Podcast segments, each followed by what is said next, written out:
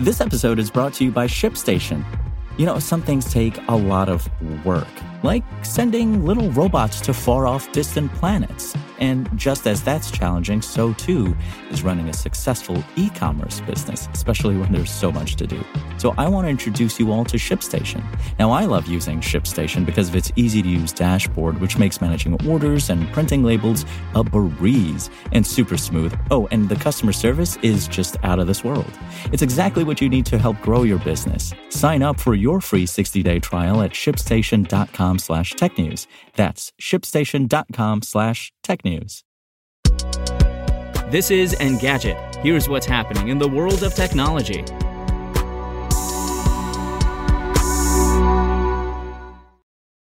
Today is September 20th.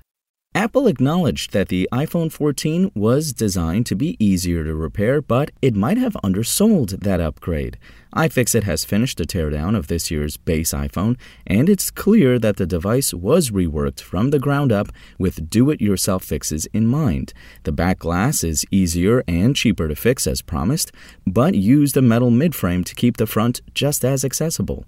The design is more repairable than the many Android phones that are only simple to open from the back, iFixit said.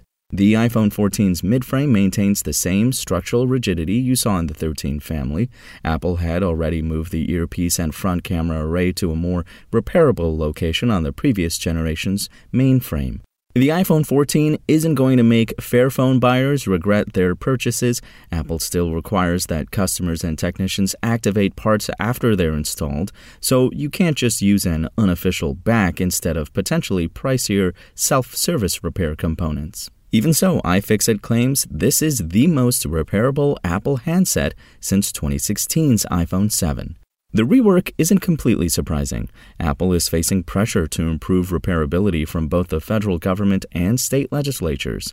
If it didn't address at home repairs with its designs, it risked battles with regulators that could force changes and dish out penalties. Whatever the reasoning, you probably won't mind if you've been waiting for an iPhone that's truly fix friendly.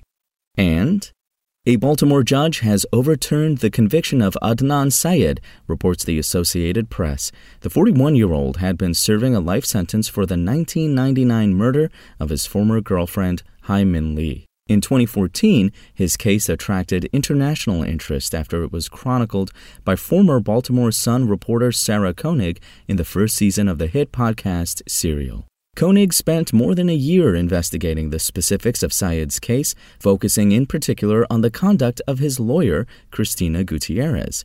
In 2019, Maryland's highest court found Gutierrez had failed to properly investigate an alibi witness, but voted against granting Syed's request for a retrial. However, prosecutors recently recommended that a judge grant him a new trial, noting the state had lost confidence in the integrity of the conviction. With Monday's decision, the state has 30 days to decide whether to move forward with a new trial or drop the case entirely. This is not a podcast for me, said Young Lee, the brother of Hae Min Lee, during Monday's hearing. He said his family felt betrayed and blindsided by the state's motion to vacate Syed's conviction. Whenever I think it's over and it's ended, it always comes back, he added. Following the decision, Serial announced it would air a new episode on Tuesday morning. In the years since its widely successful first season, Serial has produced a series of spin offs, including S Town and The Trojan Horse Affair. More broadly, it's safe to say the true crime genre and podcasting more generally have never been more popular, even if the series was never quite able to replicate the success of its first season. If you want to catch the latest tech news as it's happening, check out Engadget.com or tune in again every weekday.